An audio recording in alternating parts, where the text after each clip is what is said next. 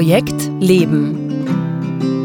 Der Podcast, der dir dabei hilft, deine Personal Projects clever zu managen, damit du all die Dinge verwirklichen kannst, die dir wirklich wichtig sind. Denn Träume sind machbar. Projekt Leben. Für alle, die noch etwas vorhaben im Leben. Von und mit Günter Schmatzberger. Servus und willkommen bei Projekt Leben, dem Podcast rund um unsere Personal Projects, also die Dinge, die uns wirklich wichtig sind in unserem Leben. Mein Name ist Günter Schmatzberger und ich freue mich, dass du auch dieses Mal wieder dabei bist. Worum geht es in der heutigen Folge? Wir haben heute Episode 5 der aktuellen Staffel 4. In der aktuellen Staffel 4 geht es ja um das Thema Geld. Und dieses Mal dreht sich alles um die Frage, wie wir mit dem Themen Geld und Finanzen in unseren Partnerschaften umgehen. Das ist ein spannendes, aber auch durchaus heikles Thema. Eines gleich vorweg, ich bin kein Paartherapeut oder irgendwas in die Richtung, also bitte versprecht euch von diesem Podcast keine Allheilmittel. Was ich anbieten kann, sind meine eigenen Erfahrungen, davon kann ich erzählen und ich kann weitergeben, worüber ich mir Gedanken mache und das hilft hoffentlich und ist interessant und spannend, aber wie gesagt, das ist alles rein subjektiv. Auf jeden Fall habe ich Folgendes vor in dieser Folge. Ich möchte aus dem breiten Thema Geld und Beziehung drei Aspekte herausgreifen, von denen ich glaube, dass sie wert sind, sich darüber wieder mal Gedanken zu machen. Und damit geht es auch schon los. Beginnen wir mal mit der ersten Frage, mit dem ersten Aspekt, nämlich der ganz grundsätzlichen Frage, wie gut passt ihr denn geldmäßig zusammen?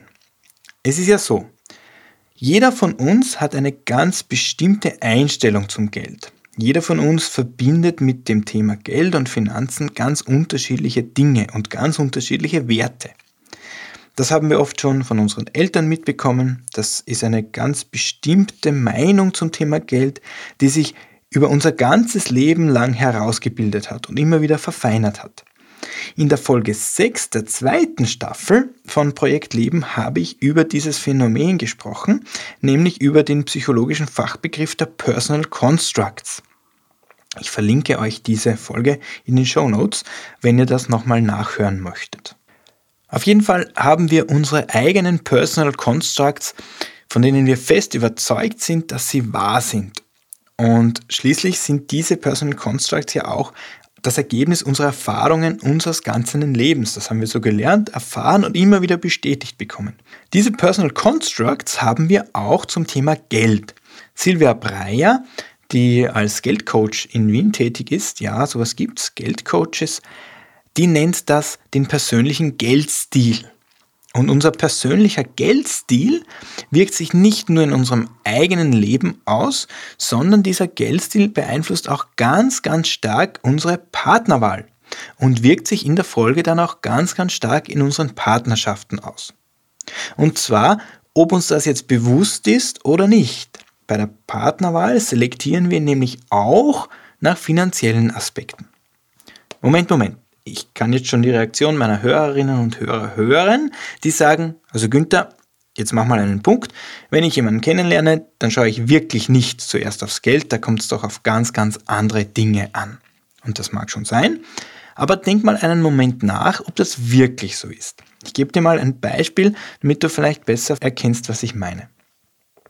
Stell dir vor, du bist Single und reist gerne. Jetzt lernst du einen potenziellen Partner oder eine potenzielle Partnerin kennen, die es sich aber leider nicht leisten kann, so viel zu reisen wie du. Und wenn das so ist, dann ist das ein Problem. Nämlich, damit deine Beziehung eine Chance hat, müsstest du entweder deine Ansprüche, was das Reisen betrifft, ziemlich runterschrauben. Oder der andere müsste plötzlich sehr viel mehr Geld für Reisen ausgeben und an einer anderen Stelle sparen. Oder du müsstest die Reisen deines potenziellen neuen Partners immer mitbezahlen.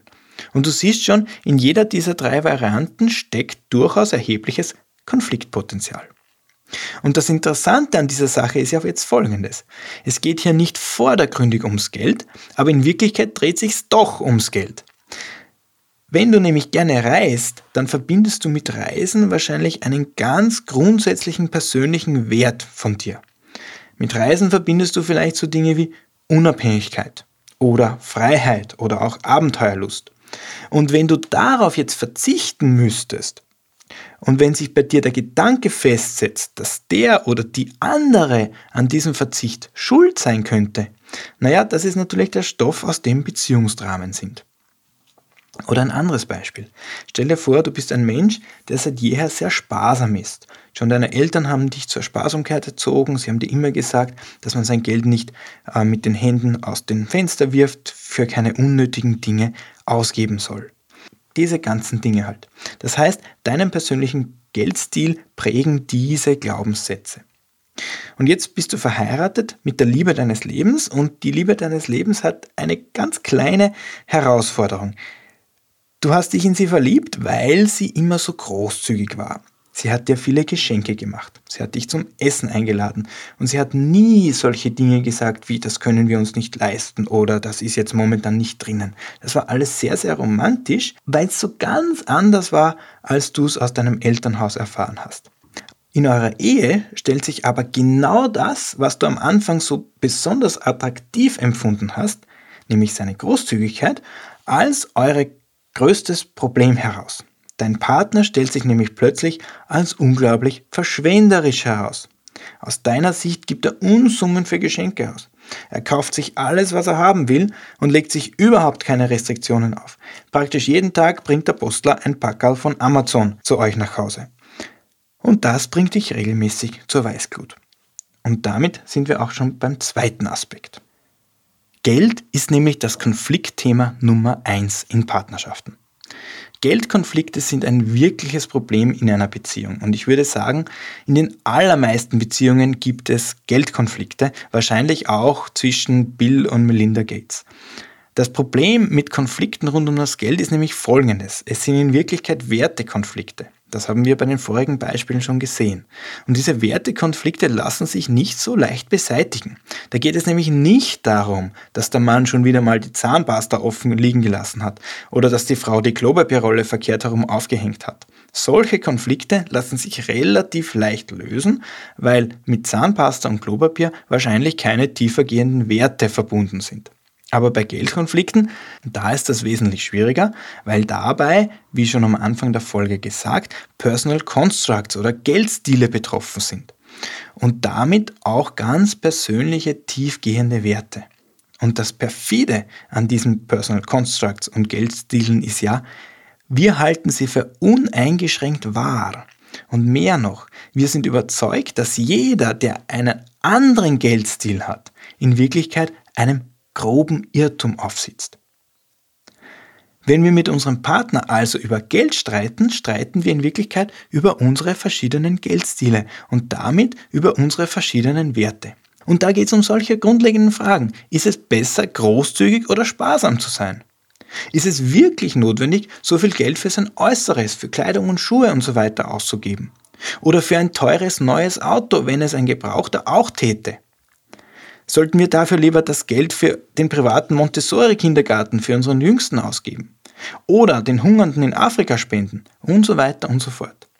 Und da ist es gar nicht so leicht, einen Mittelweg zu finden. Einen Wertekonflikt kann man nämlich nicht wirklich mit einem Kompromiss lösen. Also kurzfristig vielleicht schon, aber das Thema kommt immer wieder hoch. Und bei der nächsten Gelegenheit tritt genau dieser Konflikt wieder zutage und die Suche nach einer Lösung beginnt wieder ganz von vorne. In der Paartherapie hat man daher erkannt, dass die finanzielle Kompatibilität, also wie gut die Geldstile zweier Partner zusammenpassen, einer der wichtigsten Erfolgsfaktoren für gelungene Partnerschaften ist. Wie die beiden Partner in puncto Finanzen ticken und wie gut die Geldstile zusammenpassen, lässt eine ziemlich gute Prognose darüber zu, wie lang eine Beziehung halten wird. Denn so hart es klingt, die Verliebtheit verschwindet, aber Konflikte ums Geld die bleiben. Und damit sind wir auch schon beim dritten Punkt. Ah, aber bevor ich jetzt weiter über das Thema Geld in der Partnerschaft rede, wie immer ein kurzer Hinweis für dich. Wenn du eine Frage zu diesem Thema hast oder überhaupt zu Personal Projects, wenn du Ideen oder Anregungen zum Podcast hast, dann schreib mir bitte. Schreib mir an post.projekt-leben.jetzt. Ich antworte sehr, sehr gerne. Der dritte Punkt, über den ich jetzt sprechen möchte, ist jetzt folgende spannende Frage. Wie redet ihr über Geld? Beziehungsweise redet ihr überhaupt über Geld? Wie gesagt, dass es Geldkonflikte zwischen zwei Menschen gibt, das ist eher der Normalfall als die Ausnahme. Geldkonflikte kommen sozusagen in den besten Familien vor.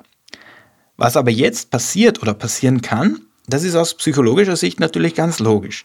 Wenn es in einer Partnerschaft ein Thema gibt, das immer und immer wieder zu Konflikten führt, in unserem Fall eben das Thema Geld, dann wird eines der folgenden zwei Dinge passieren. Erstens, die dauernden Konflikte sind so anstrengend, dass sich die Partner entschließen, sich zu trennen, weil sie es einfach satt haben, ständig zu streiten. Oder zweitens, das Thema wird einfach totgeschwiegen.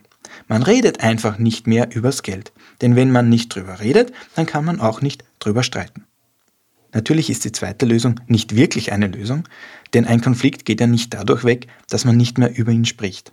Aber andererseits kann sich die Beziehung jetzt viel harmonischer anfühlen, zumindest kurzfristig. Aber das Ganze hat natürlich einen großen Nachteil. Wie ihr wahrscheinlich aus eurer eigenen Erfahrung wisst, werden Probleme in der Regel nur größer, je mehr man versucht, sie unter den Teppich zu kehren. Deshalb müsste über Geld zu reden in einer Beziehung, an der einem wirklich was liegt, das Normalste der Welt sein. Aber aus eigener Erfahrung ist das offene Reden über Geldfragen und Geldstile alles andere als einfach, selbst wenn man mit seiner Partnerin eigentlich ganz gut harmoniert. Vielen fällt es schon schwer, sich mit der eigenen finanziellen Situation offen und regelmäßig auseinanderzusetzen und dann wird es natürlich noch eine Spur schwieriger, wenn es um die Finanzen in einer Partnerschaft oder in einer Familie geht. Ich will jetzt überhaupt nicht behaupten, dass ich da jetzt die goldene Lösung habe, aber ich möchte euch kurz erzählen, wie meine Frau und ich das für uns gelöst haben und was für uns ganz gut funktioniert. Ich habe ja in der vorigen Folge schon darüber gesprochen. Ich erfasse die gesamten Ausgaben und übrigens auch die gesamten Einnahmen regelmäßig jedes Monat. Damit erfasse ich natürlich auch einen Gutteil unserer gesamten Familienausgaben gleich mit. Einmal im Monat, und das ist meistens der erste Freitag des Monats, setzen sich meine Frau und ich dann zusammen, ungefähr eine Stunde, um die aktuellen Kontostände und unsere Ausgaben des vorigen Monats zu besprechen. Das dauert, wie gesagt, circa eine halbe Stunde bis Stunde. Und es geht in dieser Familienfinanzbesprechung in erster Linie darum, dass wir beide das gleiche Bild von unserer aktuellen finanziellen Situation haben. Also dass nicht der eine so glaubt und der andere so dass wir uns weitestgehend einig sind über unsere Finanzen und dass wir uns daraus natürlich auch die gemeinsamen Entscheidungen ableiten können.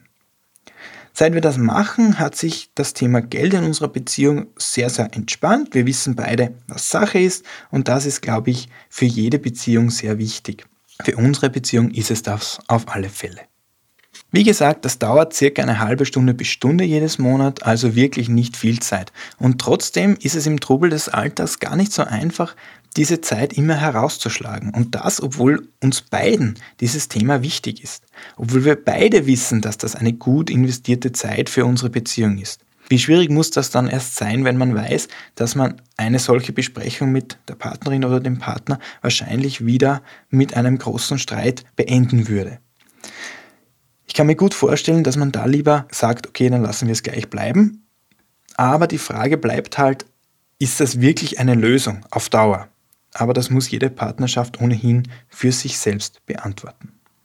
Okay, zum Abschluss, was bedeutet das alles jetzt für dein persönliches Personal Project Management? Dieser Podcast soll so etwas wie ein Plädoyer dafür sein, in deiner Partnerschaft über Geld zu reden sich dieser Herausforderung zu stellen und wahrscheinlich noch wichtiger, für jede Partnerschaft ganz individuell passende Lösungen zu finden. Denn darum geht es ja im Grunde, etwas zu finden, das für eure beiden jeweils individuellen Geldstile passt und daraus so etwas wie einen Partnerschaftsgeldstil zu entwickeln. Und damit, mit diesem Partnerschaftsgeldstil, könnt ihr dann auch so wichtige Fragen beantworten wie, sollen wir unsere Wohnung mieten oder sollen wir uns eine Wohnung kaufen? Sollen wir uns auf einen Bankkredit einlassen und wenn ja, wie hoch darf dieser Kredit sein? Oder wollen wir ein gemeinsames Konto für uns einrichten oder bleiben wir lieber bei zwei getrennten Konten? Denn auf diese Fragen gibt es keine pauschal richtige Antwort, egal was andere euch sagen. Nehmen wir das Beispiel Mieten oder Kaufen bei der gemeinsamen Wohnung. Das ist nämlich etwas, wo aus meiner Sicht viel unnötiges Drama in eine Beziehung gebracht wird. Eine Wohnung zu kaufen ist nämlich nicht automatisch besser als eine Wohnung zu mieten. Und da rede ich jetzt nicht davon, was finanziell oder kostenrechnerisch die beste Lösung wäre.